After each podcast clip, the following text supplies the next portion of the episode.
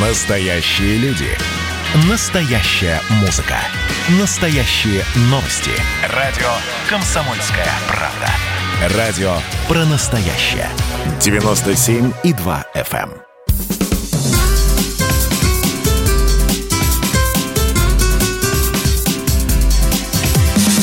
Программа с непримиримой позицией.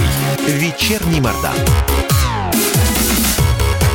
И снова здравствуйте. В эфире радио «Комсомольская правда». Я Сергей Мордан. Я Мария Баченина. Добрый вечер. С нами в студии Роман Бабаян, телеведущий, депутат Мосгордумы, главный редактор радио «Говорит Москва». Да-да, вы не ослышались. Да, добрый Мы даже вечер. конкуренты. Добрый, Добрый вечер. вечер.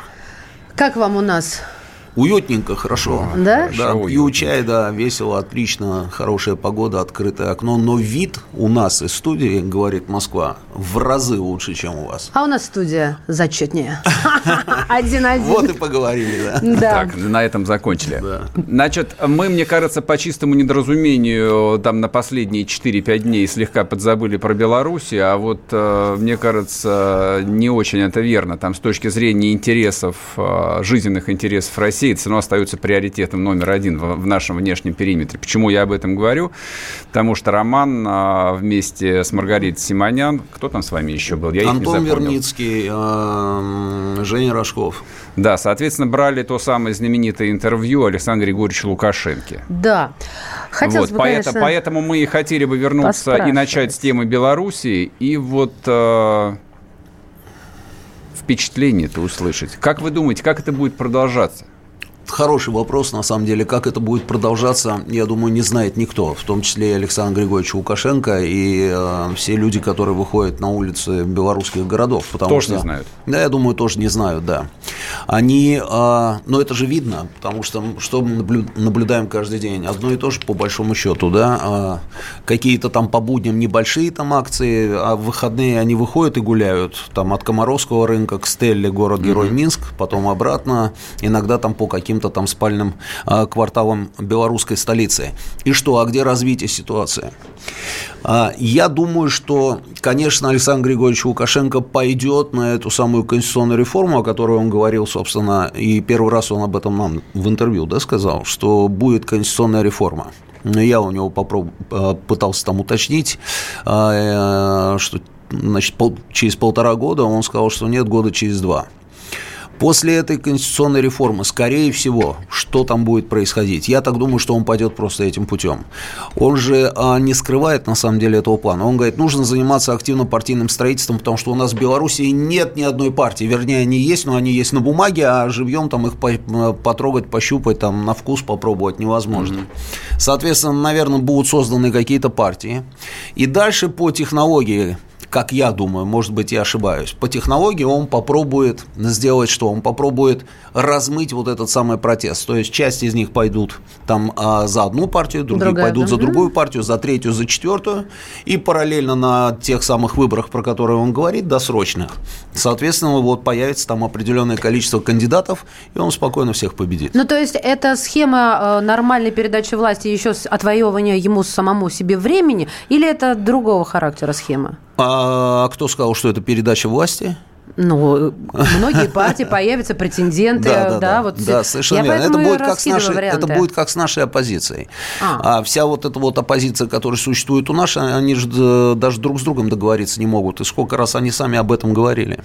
Яблоко в одну сторону, там, я не знаю, какие-то другие там демократические партии там в другую сторону, несистемная оппозиция там на То есть улицах. разделяй и властвуй. Совершенно верно, да. Он, э, мы же не поражаем его в правах, правильно? Если будут эти выборы объявлены досрочные, соответственно, как любой гражданин Беларуси, он будет иметь право, собственно, в этих э, выборах участвовать. Он идет на эти выборы и спокойно побеждает. Я думаю, что будет вот так. Но что будет потом, тоже большой вопрос. Мне просто кажется, что вот в истории с Лукашенко мерить э, там категориями через два года это вот э, так просто фантазировать. То есть если, если мы говорим о перспективе полтора-два года, это значит, что он хочет остаться при своих, чтобы все продолжалось так, как там шло полгода назад до выборов. Ребят, я не могу вам э, отвечать за Лукашенко. Я знаю, что, А что нам он нам, выгоднее? Да, он нам, нам что выгоднее? Да, да, да, да, да. Интерес России в чем? Интересы России Оставить заключаются в том, нет? чтобы Белоруссия оставалась нашим союзником. Это понятно. Это да. С Лукашенко или без? А Если Хороший вопрос. Просто, когда мы задаем вопрос Лукашенко или без Лукашенко, хочется услышать еще какие-нибудь фамилии. Людей, которые действительно могли бы, придя к власти, гипотетически вместо Лукашенко, а, сохранять вот те отношения с Российской Федерацией, которые у нас есть сегодня, это как минимум. А как максимум это пойти на более глубокую интеграцию. У нас сейчас принято вот это словосочетание, правильно? Да, еще понять бы, что оно означает. Ну, разные люди по-разному интерпретируют. Вот об этом да. речь. А, кто эти люди? Где они, эти люди? Я пока вижу только, ну, вернее, слышу там какие-то заявления от тех или иных лидеров так называемого координационного совета оппозиции. При этом, когда ты этим людям задаешь такие конкретные совершенно mm-hmm. вопросы, которые требуют конкретных ответов, они начинают юлить. Ну, например, господин Латушка, координационный совет оппозиции. На вопросы, а, а что будет там с российскими военными объектами? У нас же там два военных mm-hmm. объекта, да, что с ними будет? А, на это он начинает юлить, юлить, юлить, и когда ты его уже прижимаешь окончательно к стене, он начинает говорить, говорить. Ну, все договоры, которые действуют между Республикой Беларусь и Российской Федерацией а, при нашем приходе к власти, они будут действовать ровно до того момента, когда оканчивается срок их действия. Угу. А что будет потом, будут принимать новые, собственно, руководители белорусского государства. Мы можем с вами предположить, что потом эти договоры будут обнулены. Мы можем предположить, что будут, они будут отменены. Совершенно да. верно, совершенно Конечно. верно. То же самое госпожа Тихановская, которая там встречается с Макроном, делает заявление, что она не против, там, чтобы президент Российской Федерации а, был там посредником или не посредником между вот этой самой оппозицией там, и существующим президентом, которого она не считает президентом Беларуси. Что слышим мы от нее? Ровно то же самое – а что будет у нас с союзным государством? Одному Богу известно. А что у нас будет с этими договорами? Но на каком-то этапе, да, они будут сохраняться. Я бы хотел, конечно, для меня был бы оптимальным, конечно, вариантом появление какой-нибудь нормальной, серьезной политической силы или хотя бы одного человека, какого-нибудь сильного лидера, который бы четко и ясно и э, вразумительно нам бы сказал, что, ребята, я приду к власти, мы сохраним те же самые отношения с Россией, которые у нас были. И чтобы мы не сомневались в словах этого человека. То есть, это чтобы были не слова, а действительно какой-то бэкграунд, а, который бы подтверждал то, что этот человек будет говорить. На сегодняшний день в Беларуси таких людей я не знаю. Да и вряд ли ну, появится. Подождите, подождите. А есть же, есть же товарищ Бабарико или Бабарик, не могу выучить Да никак. все поняли тебя. Который да, вы, господин вы, Бабарика. Да, а бывший сотрудник ты... Газпромбанка фактически. Ну и что? Газпромбанка. Это, это как раз не показатель. Ну, я, я просто надеюсь, что безопасники, когда брали на работу его... Я ничего его... про этого человека не знаю. Хорошо. Кто-нибудь слышал какие-нибудь заявления от господина Бубарика? Я нет. Да мы даже не знаем, а... какие есть политики в Беларуси, кроме Лукашенки. Не, ну вот есть... Не, есть может быть, вот в этом, наверное, и самая большая наша ошибка. Да. Мы постоянно, ну я об этом уже просто говорю, как говорится, там уже много-много лет. Я думаю, что здесь со мной все согласятся. Мы же постоянно делаем ставку на отдельно взятого человека, который в данный момент возглавляет какую-нибудь отдельно взятую там страну. И если Именно мы говорим, так. допустим, про м, потенциальных наших союзников, то в первую очередь должна речь идти о странах СНГ, то есть бывшие а, советские вот эти республики. Но у нас же из-под носа выдергивают одну республику за другой. При этом на старте у нас было просто, огром, было просто огромное преимущество. Все на одном языке говорим. У всех родственники то там, то там, то там, то там. Смешанные браки, не смешанные браки. Ну, чего только нет. И при этом мы потом констатируем. Оп, Молдавия ушла, оп, Грузия ушла, оп, Украина ушла. И сейчас мы наблюдаем с вами... А? Расслабляемся и упускаем. Расслабляемся. И при этом у нас никогда нет скамейки запасных на которых э, там люди какие-то даже должны существовать, на которых можно делать ставки. У нас этого нет. Мы не работаем с обычными людьми. В отличие, собственно, от наших партнеров, да, так это принято, да, а, их называть. Мы делаем ставку на одного человека, потом этого человека не становится в силу определенных причин, он переезжает куда-нибудь там в Ростов, Сочи, там непонятно куда, да, а мы с вами а, получаем тех, на кого мы ставку не делали, кого мы не поддерживали и которые всегда будут против нас. Вот и все. А... В таком случае вопрос, а почему российская власть категорически не учится? Она что, не обучаема, что ли, в плане Нет, я думаю, политики? учится. Я думаю, что все-таки мы делаем какие-то выводы. С 2005 я, я года я что-то не вижу никаких выводов. Там один Майдан был, потом второй случился, теперь Белоруссия.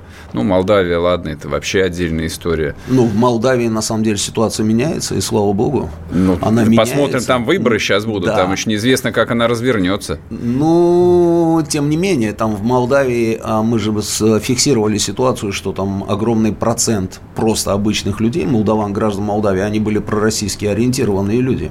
И несмотря на то, что, собственно, верхушка тащила их в Евросоюз или там на объединение с Румынией или еще куда-то, а, президент Молдавии делает заявление, здесь у нас, по-моему, чаще бывает, чем в Кишиневе, да, а, делает заявления, которые нам нравятся, и мы надеемся на то, что придут какие-то политические силы все-таки в Молдавии, которые смогут изменить ситуацию. Я, по крайней мере, на это очень сильно надеюсь. Потихонечку, потихонечку хоть что-то начинаем делать. Мне кажется, что, э, ну, еще совсем недавно совсем все было плохо. Если, если, если говорить э, о Белоруссии, чего бы, мы, э, чего бы мы могли хотеть от Лукашенко прямо сейчас? Прямо сейчас? Да, не Чего? потом, не через два года, не через полгода, а сейчас, немедленно. Заявлений о каких-то новых проектах которые бы подразумевали более тесную интеграцию. А может, признание Крыма? Но это, а это... может, отставки Макея? Это наводящий вопрос, Роман. Я согласен. Я согласен, потому что вопрос с Крымом я регулярно, ну, до, достаточно часто делал передачи там а, по Беларуси. Ко мне приезжали а, ребята там из Минска. А, я прошу прощения, да. я, я не хочу просто прерывать в полете мысли. Да, сейчас да, да, будет Да, мы сейчас уйдем на, на пару минут да. на перерыв, потом вернемся. Роман Бабаян у нас в студии, в студии «Комсомольская правда», телеведущий, депутат Мосгордумы и главный редактор радиостанции «Говорит Москва». Не уходите, скоро вернемся. Программа с непримиримой позицией. Вечерний Мордан.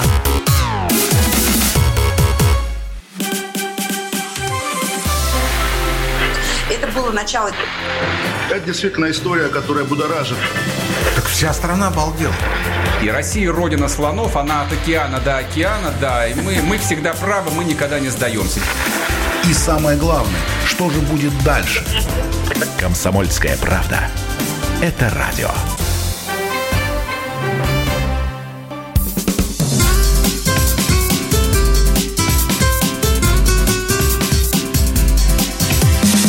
Программа с непримиримой позицией. Вечерний Мордан.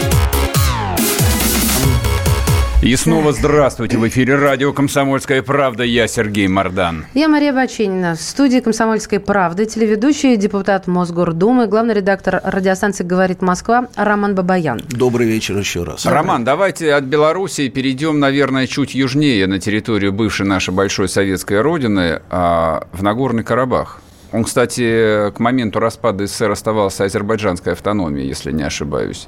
Ну, собственно, с него распад СССР с начался. Него все и началось. С 88 года. Да, с него все и началось. А, и сегодня там все очень плохо.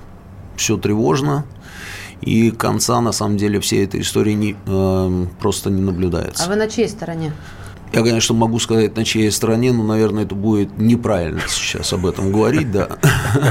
Это смешной вопрос ты Совершенно не смешной вопрос. В эфире э, говорит Москва, значит, мне в телеграм-канале прислали вопрос, Роман, а как так, а, а, какая у вас позиция, на чьей вы стороне, а, у вас папа армянин, сами вы из Баку, а сейчас живете в России. Я говорю, позиция у меня следующая. Я гражданин России, у которого папа армянин, и который родился в свое время в Баку. Ну да, ну да. Ну, кстати, а в те годы, речь. когда вы вот родились в Баку, в те годы там ощущалась злоба по отношению Нет, к армянам? ничего этого не а было. А до какого года ты там жил? Я приехал на дембель после армии в 88 а, году.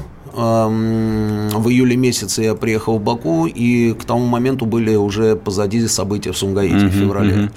Я приехал в июле, действовал комендантский час, я восстановился а, в институте, и в один прекрасный день, на третьем курсе я восстановился, mm-hmm. потому что я в свое время пошел в школу с 6 лет, соответственно, я успел перед э, уходом в армию закончить два курса, и поэтому я восстановился там на третьем курсе в 88 году. А закончилась учеба, я даже помню, как это произошло. Мы сидели в аудитории, вбежала староста в аудиторию со словами, что занятий сегодня не будет, все идем на митинг. Mm-hmm. А, ну а что нужно студентам? Нам, есть, от, отмену занятий. Есть нужно, вариант, да, но для нас, mm-hmm. да, для нас, значит, это сразу появилась возможность возможность поиграть в футбол. И mm-hmm. мы с ребятами, значит, э, двинули на наш стадион, но э, как это происходило. Мы спустились на, э, на улицу, вышли. Азербайджанский политехнический институт – это очень красивый такой сталинский комплекс mm-hmm. зданий с балконами, с колоннами. Ну, все очень красиво, да. И почта такая, соответственно, перед институтом, и все, значит, стоят там.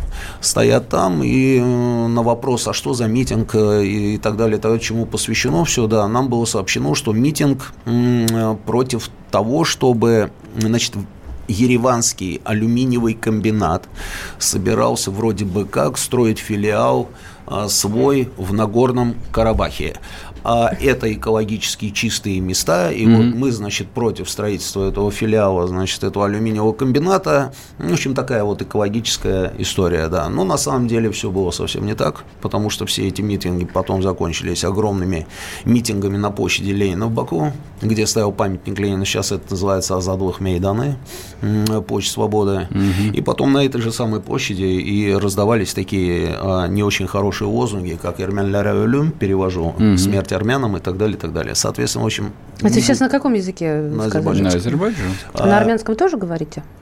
Хуже, чем на азербайджанском. А, не хочу вспоминать, что тогда было. Понятно. А, в общем, в 88-м я оттуда уехал. Угу. С тех пор я больше ни разу там не был. Вернее, как? А, вру. Значит, один раз все-таки был, но делал неоднократно попытки туда приехать. Один раз, значит, с, со спикером Совета Федерации Владимиром Филипповичем Шумейко, помните угу, такого да, человека? Конечно. Да. А я хотел, значит, с ним, уже будучи журналистом, Потом дважды спал с Сергеевичем Грачевым, я должен был лететь э, в Баку. И каждый раз еще на момент оформления командировки из азербайджанского посольства приходила бумага, в которой было написано, что азербайджанская сторона не гарантирует мне безопасности. Поэтому а, вот так вот. А, и четвертый раз, а, значит, а, бывшая супруга нашего президента Людмила Путина, она должна была открывать там филиал университета, по-моему, славянского университета, mm-hmm, он так mm-hmm. называется. И тогда повторилась та же самая история. Но один раз я все-таки туда залетел, это я из Кабула возвращался в Москву афганскими авиалиниями. И самолет просто сел на дозаправку в Баку. И я не знал об этом. Если бы мне в Кабуле сказали, что самолет сядет на дозаправку, я, может быть, и не рискнул. Но самолет сел на дозаправку, а, причем дозаправку проводили не высаживая пассажиров, то есть мы оставались в самолете. Я вышел а, ну, вот из самолета трап там, да, и там стоит человек э, из службы безопасности аэропорта. Я вышел, так стою, он мне говорит, зайдите об, э, обратно в салон. Я ему по-азербайджански говорю, ну, постою там, подышу просто воздухом, потому что там специфический воздух. Это смесь полыни, нефти, моря, там, ну, в общем, объяснить, объяснить, да, сложно. И э, он мне говорит, ладно, спускайся вниз. Это какой год был? Я просто слушаю, это а, вообще анти-сегодняшняя история. Какой это был год? Ну, почему анти? Ну, потому что сейчас выпустите, и вы даже Да, выйти. и тогда было все то же самое. Это mm. мне попался просто такой же человек, нормальный человек. Mm. А, какой это был год? Это был, был, был, был, был, был 2000... 2004-2003, ага, да, то есть вот так. Спускайся. А спускайся, да, и вот я спустился вниз и стоял, смотрел в сторону города, а там аэропорт Бина, он достаточно далеко от, э, от города, но огни видны, да, я вот стоял, смотрел, дышал этим воздухом, потом поднялся, и все, и мы улетели в Москву. А, вот как-то так. Грустная история. А вопрос у меня следующий. А, то есть я понимаю, что этот конфликт, ну, очевидно, ну, я надеюсь, что он будет загашен через какое-то время, желательно там побыстрее, но он точно не разрешится. А, и вот как в этой Тупиковая ситуации... Да, не, непримиримого этнического конфликта, у которого там нет ни объективного источника, ни какой-то вот обозримой перспективы, России что вот со всем этим делать в этой ситуации? А у меня вопрос, почему это должна делать все время Россия? Почему, Хороший да, вопрос. почему все время а, Российская Федерация должна заниматься Тогда поисками да, собственно, другое, выходов? Нет, понимаете, там ситуация на самом деле тупиковая. Ну, по большому счету. А нет такого гениального ума, который бы на сегодняшний день мог, мог предложить бы какую-нибудь схему решений, которая бы устроила всех. Там же у сторон диаметрально противоположные да, позиции. Полная непримиримость, Да, и как конечно. это сделать? Допустим, а, Что говорит Азербайджан на сегодняшний день? Азербайджан на сегодняшний день говорит, что это освободительная война. Они таким образом все-таки это преподносят а, своим людям, своему населению. Это освободительная война. Мы хотим освободить наши территории. Угу. А, действительно, действительно, часть территории Азербайджана там в районе 20% или даже 20 с небольшим. Это Физули, Кельбаджар, Джибраил, Лачин, там, да, вот эти вот районы угу. все, да, Агдам. Они находятся под контролем армии самообороны Карабаха.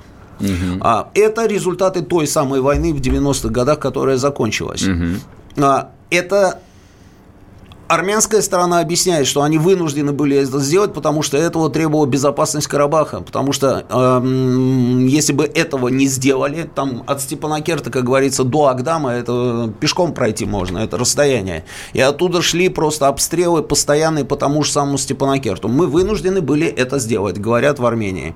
Азербайджан говорит, нет, верните нам эти территории. Армения говорит, хорошо, но мы должны понимать, как говорится, ради чего. А если мы возвращаем вам эти территории, примите тогда решение решение и объявите Карабах а, независимым государством. Признайте независимость Карабаха. Азербайджан говорит, нет, мы не признаем независимость Карабаха, Единственное, что мы можем сделать, это предоставить Карабаху широчайшие права э, автономии, но в составе азербайджанского государства. При этом, при этом 150 тысяч населения Нагорного Карабаха, Арцаха, это армяне, и эти люди говорят, нет, мы не хотим жить в составе азербайджанского государства, потому что мы знаем, что нас ждет. То есть, получается, Сегодня там есть армяне, если они оказываются в составе азербайджанского государства, значит, армян там больше не будет. Это вот как бы так, вот она правда этой жизни. Mm-hmm. И где найти выход из этой ситуации? Другое дело, что эту войну обязательно надо останавливать. Вот я же слежу за, за всем за этим. Я читаю телеграм-каналы, допустим, и армянские, и телеграм-каналы азербайджанские. И э, они очень похожи, потому что и те, и другие рассказывают о том, как они значит, друг друга вот, э, побеждают. Мы уничтожили столько-то там танков, эти пишут, мы столько-то. Мы уничтожили столько-то летающих аппаратов. Эти там пишут, а мы вот столько. Вот трупы азербайджанских солдат, вот трупы армянских солдат. Слушайте, при этом самое ужасное, когда ты смотришь на года рождения – Молодые, вы имеете в виду? Это 2000 2001 2002 годы. И каждый день, каждый день, собственно, вот эти вот пацаны молодые погибают. И с той, и с другой стороны. У меня одноклассница в Баку, уже, да. которая вчера мне присылает сообщение на WhatsApp, одноклассница, и говорит, на Марс хочу отсюда улететь, потому что уже все это меня задолбало 30 лет. А, живем, вот как говорится, под этим самым вот домоковым мечом. А, и пишет, а, боятся, что сына заберут. Второй ребенок родился у парня, да, они боятся, что его заберут, потому что до 35 лет, значит, призывают в азербайджанскую армию. Это вот из Баку пишет мне моя одноклассница. А сколько у меня друзей в Армении и в Нагорном Карабахе, которые мне ровно то же самое. Мы можем из этого сделать, у нас просто понимаете? меньше минуты, сможем мы из этого сделать вывод, что это, этот конфликт не по сердцу ни азербайджанцам, ни армянам? Хотя я совершенно другие вещи читаю в Фейсбуке, в ленте. Я бы сказал так, этот конфликт армян, не нравится нормальным людям, угу. вообще, в принципе, это, и это нормально. Но при этом, при этом, а, есть огромная проблема. А проблема это заключается в том, что если, допустим, у людей моего поколения и есть опыт сосуществования жи- жизни вместе с азербайджанцами, я ходил, допустим, в школу, у меня в классе были там азербайджанцы, я учился в институте угу. и так далее, да, а то у нынешнего молодого поколения в Азербайджане и в Армении этого опыта нет. И я видел огромное количество кадров, когда детей прямо в детском саду начинают учить чему, что самый злейший враг Понятно. это армянин. Роман, уходим на новости. Да, Короткие, скоро да. вернемся, не уходите. Программа с непримиримой позицией. Вечерний Мордан.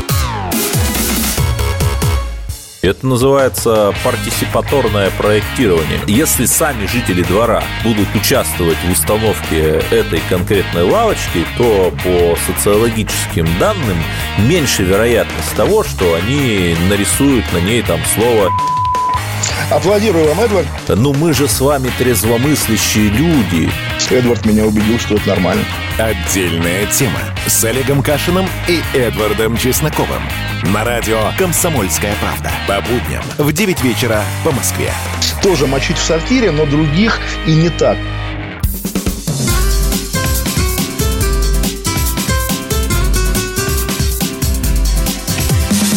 Программа с непримиримой позицией. Вечерний Мордан. И снова здравствуйте. В эфире радио «Комсомольская правда». Я Сергей Мордан. Я Мария Баченина. Добрый вечер. С нами в студии Роман Бабаян, телеведущий, депутат Мосгордумы, главный редактор радио «Говорит Москва». Говорим мы, сейчас мы продолжим говорить, естественно, про Нагорный Карабах. А я повторяю свой вопрос. А что, что может и что Россия? должна сделать Россия в этой ситуации? А, Неразрешимый да. практически. Да. Не, вот это как раз ситуация разрешимая. Вот та ситуация, которую мы сейчас наблюдаем, то есть ситуация, где, когда ведутся активные боевые действия, она разрешимая. Необходимо остановить как минимум вот эти вот самые бои. Это вот первое, что нужно сделать. Вот а, сегодняшнее заявление там трех президентов. Угу. Они именно об этом. Я надеюсь, что кроме я почти уверен, что параллельно вот с этими э, заявлениями, про которые мы все знаем, ведется достаточно активная работа именно в этом направлении. Что касается России, я не знаю, что будет делать Франция и в состоянии ли она вообще что-либо сделать. Я не знаю, что будет делать э, господин Трамп, потому что слишком много у него проблем. Да, на сегодняшний... Байденом, да совершенно верно, да. И поэтому у него была такая какая-то полувялая реакция, когда mm-hmm. он сказал, да, мы про это знаем, нам все это не нравится, но мы подумаем, да, что mm-hmm. такое. Mm-hmm. А, но что касается России. Россия – это то самое государство, которое уже останавливало эти боевые действия. И сейчас она тоже может это сделать. Но теперь давайте попробуем рассуждать. Какими должны быть условия того, чтобы Россия, допустим, оказала помощь а, Армении, да, вот как многие, допустим, во всех социальных сетях, там, я не знаю, вы же, наверное, тоже это видите, да, говорят о том, что Россия должна обязательно сейчас срочно оказать помощь Армении. Окей. А как Россия должна это сделать? Есть несколько вариантов. Вариант номер раз. Есть такой человек, Башар Асад, который в свое время официально, будучи руководителем там, Сирии, обратился к нам с просьбой ввести туда войска и оказать военную помощь. Хорошо. Мы это и сделали. Да, правильно, правильно. Ну, вчера как раз пять лет было. А? Вчера пять лет. Да, совершенно верно. Мы это и сделали. И потом мы предъявляли все это американцам, которые тоже оказались в Сирии, но при этом оказались там просто потому, что они так захотели. Мы абсолютно легально, легитимно там находимся. То есть должна быть просьба армянского руководства. Это один вариант. Вариант номер два. Вариант номер два заключается в том, если вдруг, допустим, а, будут нанесены удары по территории Армении.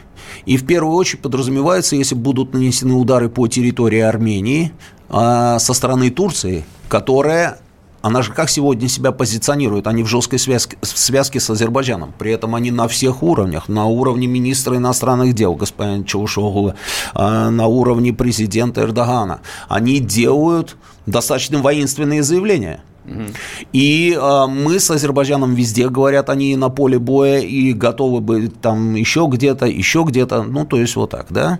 И если Турция наносит, допустим, удар по территории Армении, именно, я подчеркиваю, то есть, чтобы наши слушатели понимали, да, есть материковая Армения, скажем так, да, а есть э, Нагорный Карабах.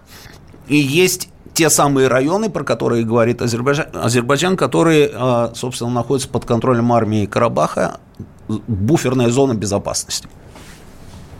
Если наносятся удары по Армении, тогда можно задействовать протокол ОДКБ. Это второй вариант. Вариант третий. А, и при этом мы же с вами понимаем, что Турция, а там же дураков нет. Они не будут наносить удары по Армении. Именно поэтому они и говорят, что не, ребята, слушайте, э, мы не участвуем в этих событиях. Потому что участие в, в этом столкновении третьей стороны гипотетически дает возможность какой-то четвертой стороне тоже подключиться к этим э, процессам. Правильно? Правильно. Четвертая сторона – это мы. Поэтому они дистанцируются, турки, и говорят, мы там не воюем, наших солдат там нет, наших самолетов там нет. Помните сообщение о том, что су, э, армянский значит, самолет Сбит. был сбит там F-16, да. да, турецкий, турецких ВВС. Они говорят, этого всего нет, того нет, другого нет. Соответственно, как они могут действовать? Действовать они могут, а, как это сейчас принято говорить, гибридно, да, или как? То есть по-тихому. Они это называют «мы воодушевляем, поддерживаем». Не, по-тихому, по-тихому можно подбрасывать технику, можно там даже солдат подбросить, можно наемников там перебросить, да, а можно еще что-то сделать, но самим там, да, а, регулярными войсками своими в этом конфликте не участвовать. В этом случае Россия может, допустим, а, оказывать какую-то поддержку? Мне кажется, да. Именно поэтому было заявление вот Сергея Викторовича Лаврова, вот я вижу сейчас вот здесь вот портрет его висит, да, что это вот у вас в студии прям, да. да. Именно да. поэтому он и говорил о том, что нам не нравится то, что Турция перебрасывает каких-то там а, наемников с территории Сирии, да, э, на э, армянское направление. Нам это не нравится, у нас есть эта информация, то есть мы об этом уже сказали, и сказали достаточно громко на самом высоком практически уровне. И если они будут продолжать действовать таким образом, то и здесь у нас открывается гипотетическая возможность, собственно, оказать помощь армянскому государству. Но для этого, мне кажется, все-таки нужно, чтобы премьер-министр там Армении, господин Пашинян, а, ну, позвонил, допустим, и сказал, помогите. Или же там официально было оформлено это как, ну, каким-то образом. Это же должно прийти какое-то послание, правильно? Ну, как минимум. Да, потому что, ну, было бы странно с нашей стороны, если нас никто не просит о помощи, перебросить туда, допустим, наши какие-то подразделения, даже с территории нашей базы, которая там базируется под Лейнаканом. А почему да, он не просит? Ну, они говорят, армянская сторона говорит, вот я слушаю брифинги, допустим, Министерства обороны или представителей Карабаха, они говорят, что да, бои тяжелые, но при этом сил хватает. Сил хватает и наносится достаточно большой урон и живой те, э, силе и технике противника. Но это пока всего, пока... 5, всего 5 дней. А если это будет хотя бы 15 дней? То есть там с точки да. зрения даже логистики, в общем, у, Ар... у Армении, у Карабаха там изначально огромные проблемы. Ну, у Армении, да, потому что в Карабах с территории Армении перебросить ну, да, можно, да. да. Вот все остальное там, ну, как говорится, должно как минимум... Только попасть... Иран, и все. Да, через Иран. Совершенно верно. Логистика плохая. Грузия не пропускает ничего, потому что таким образом а, выдерживает позицию нейтралитета. Я думаю, я думаю, что в случае, если вдруг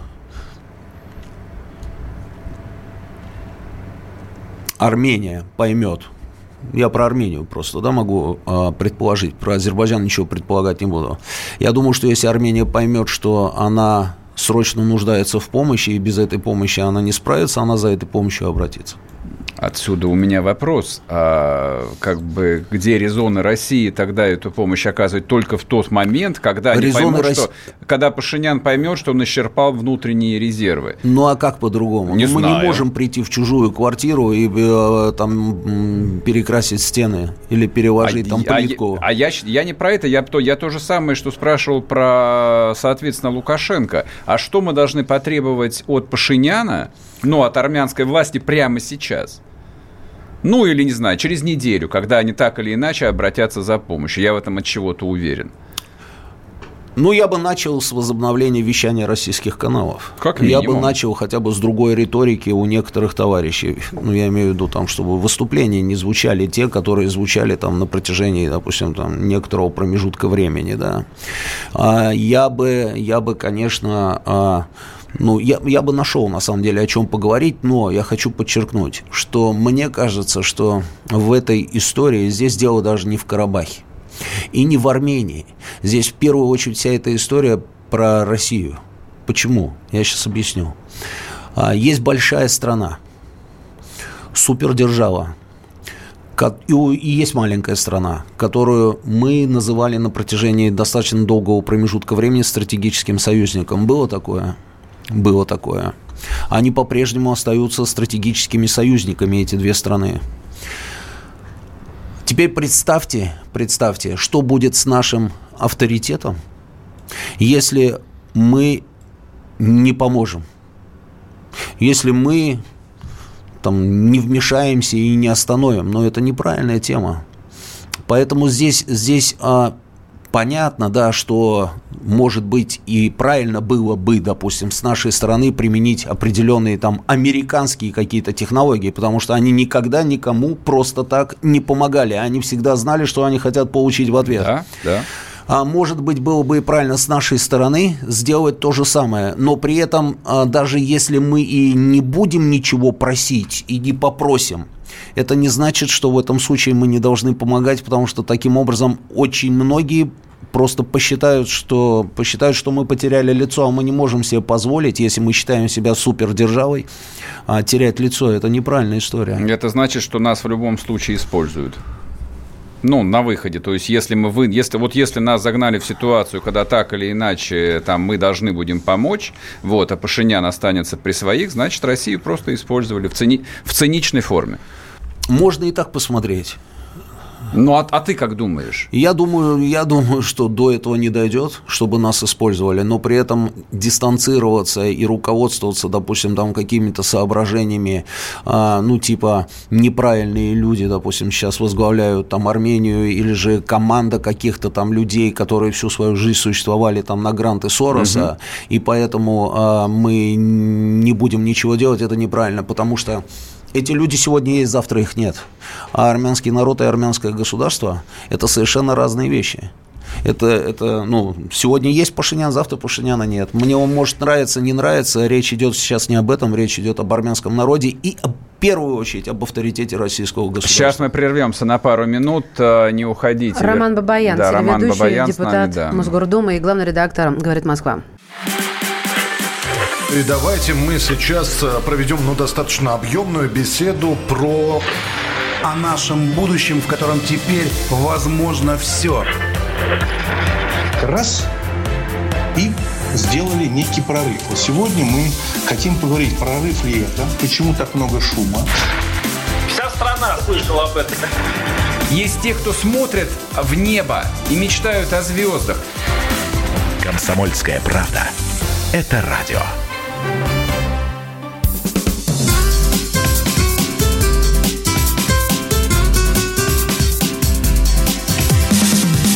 Программа с непримиримой позицией. Вечерний Мордан. И снова здравствуйте. В эфире радио «Комсомольская правда». Я Сергей Мордан. Я Мария Бачинина. Не прекращается у нас э, разговор, дискуссия. У нас э, в студии телеведущий, депутат Мосгордумы, главный редактор «Радио говорит Москва» Роман Бабаян. Я предлагаю поговорить. У нас э, небольшой блок остается про вторую волну. Что думаешь, нас загонят на изоляцию? И когда это произойдет? Ну, я бы поспорил со словом «загонишь». Ну, извини, что... извините за резкость. Да. А я бы а. про вторую волну поспорил. Давайте поспорим друг с другом. А, я бы, конечно, не называл бы это загонишь, потому что загонишь, нас хотят загнать в клетки, когда речь идет о Ты сейчас как депутат говоришь? Нет, я говорю просто как человек, да. Я этого никогда не понимал. Я не понимал все эти разговоры, которые были на старте, что, э, да, слушайте, это полная ерунда, всего этого нет. И знаете, вот этот любимый вопрос, который все задавали друг другу, а есть ли у тебя знакомый, который болеет? Вы помните, это самый модный да, вопрос очень, был, да? Очень и все такие, не было. И все такие, нет, нет, вот и все, да, вот нет, нет, значит, это все придумали. Кто придумал? Почему придумал? С чего вы взяли, что это какой-то вселенский заговор? Ну, просто какая-то, а, какое-то массовое сумасшествие. Потом появился термин там ковид-диссиденты, да, угу. а потом, потом, как, собственно, и должно было все развиваться. Я же говорил об этом неоднократно, что пока там петушок не подкрадется, там не, не, не, не клюнет в определенное место, никто же, а, не, как говорится, и не засуетится, да. Как только начали сталкиваться напрямую сами, пришло понимание того, что на самом деле это вот какая-то страшная, коварная история, которую каждый из нас переносит чисто индивидуально. Кто-то может не заметить, а кто-то может и не выжить.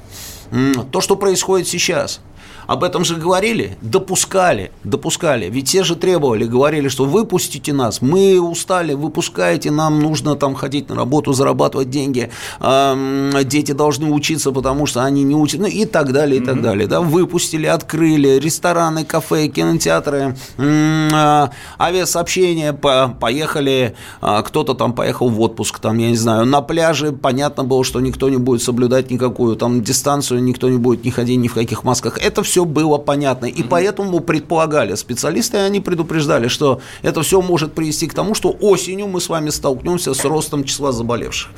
Вот ровно это и происходит. Ну и сезонность. А скажите, пожалуйста, вы э, Прививку делать будете или уже Я сделали? уже сделал прививку, да. Я 21 день назад ровно я сделал первый укол а, в центре Гамалеи. И сегодня я сделал второй укол. Я просто в, в кофте с длинными рукавами, а так вот у меня вот, Но вот мы видели, вот как Шойгу делают прививку. Вот это она, вот выглядит она, эта штука, да, жестко. Там, пластырем это самое после укола, да. Залепили. А, соответственно, прививку от гриппа в этой ситуации делать нельзя, как я читал. А это я не знаю. Я пока, собственно, занят только коронавирусом был, потому что я уже тоже говорил, меня спрашивали все время, я в соцсетях написал, по-моему, ага. когда первый укол сделал, там, почему я это сделал. А, а что, такие, у людей возникает такие, момент... Такие смешные были сообщения. Роман, я была о вас лучшего мнения, но вы тоже поддались этому угу. ковидобесию. Ну, что это такое? А, я объяснял. А, во-первых, я я в силу вот своей работы я постоянно в окружении людей. Это раз. Uh-huh, uh-huh. И а, у, у меня жена болеет диабетом. Это два. У uh-huh. меня мама пожилая.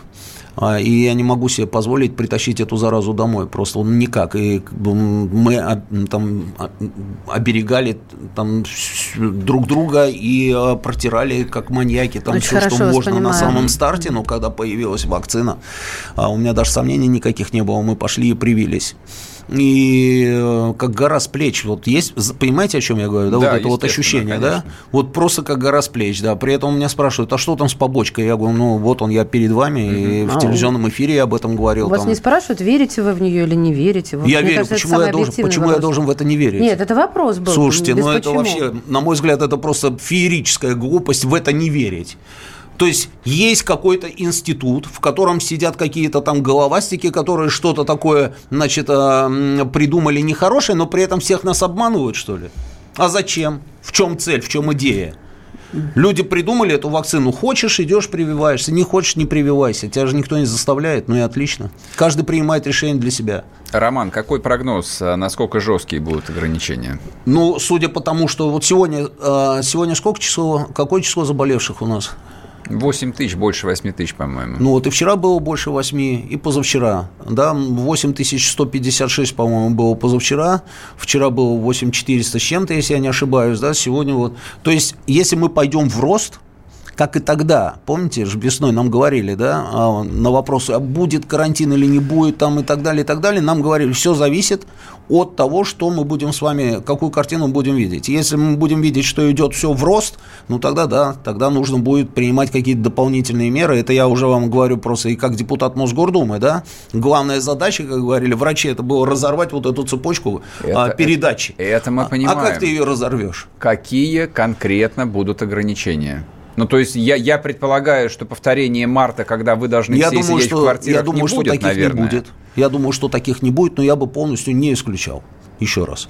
Все зависит от того, сколько э, новых заболевших мы будем с вами наблюдать каждый день. Ограничения по перемещению, вот эти вот э, собянинские Если будет совсем все плохо, если будет совсем все плохо, я допускаю эти меры тоже.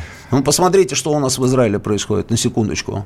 Вы же в курсе, что происходит в Израиле? Да, изоляция. Что происходит да, у нас в Чехии? Закрыли. А что происходит у нас в Словакии? У нас горит Бразилия, у нас горит Испания. Это же не просто так, там какие-то самодуры сидят там, да, и приняли решение, опа, эти пропуска. Думаете, это кому-то нужно, что ли? Никому это не нужно. Это делается только для того, чтобы, ну, чтобы мы просто не умирали. Вот и все. Но я, что меня успокаивает, я надеюсь на то, что у нас сейчас уже достаточно большое количество людей, которые переболели, и они с антителами. Uh-huh. А, это, и при этом у нас есть лекарства, Угу. И у нас есть вакцины. А, и мы уже понимаем, с чем мы имеем дело. Но мы имеем есть, горизонт. Да, мы конкретный. имеем горизонт, и мы понимаем протоколы лечения. То есть все это есть. Это в отличие от того, что было весной. Мы же как котята просто, да, не знали в какую сторону. Весь мир бегал там и не знал, что это такое и с чем мы имеем дело. Угу. Сейчас уже есть понимание, что это такое. Сейчас уже нет никакого дефицита на, э, там, я не знаю, с аппаратами ИВЛ. Это я вообще про мир говорю. У нас-то и не было, да, про мир. Там все уже подготовились, все понимают, там места оборудованы, у нас тоже дефицит этих коек Роман, нет. заканчиваем программу. Пожалуйста. Все а, будет Роман... зависеть в том числе от нас с вами, как мы себя поведем. Роман, Роман Бабаян, Бабаян был с нами, телеведущий депутат Мосгордумы, главный редактор Спасибо. «Говорит Москва». Прощаемся Спасибо. с вами до завтра. А я прощаюсь. Счастливо, друзья. С непримиримой позицией. Вечерний Мордан.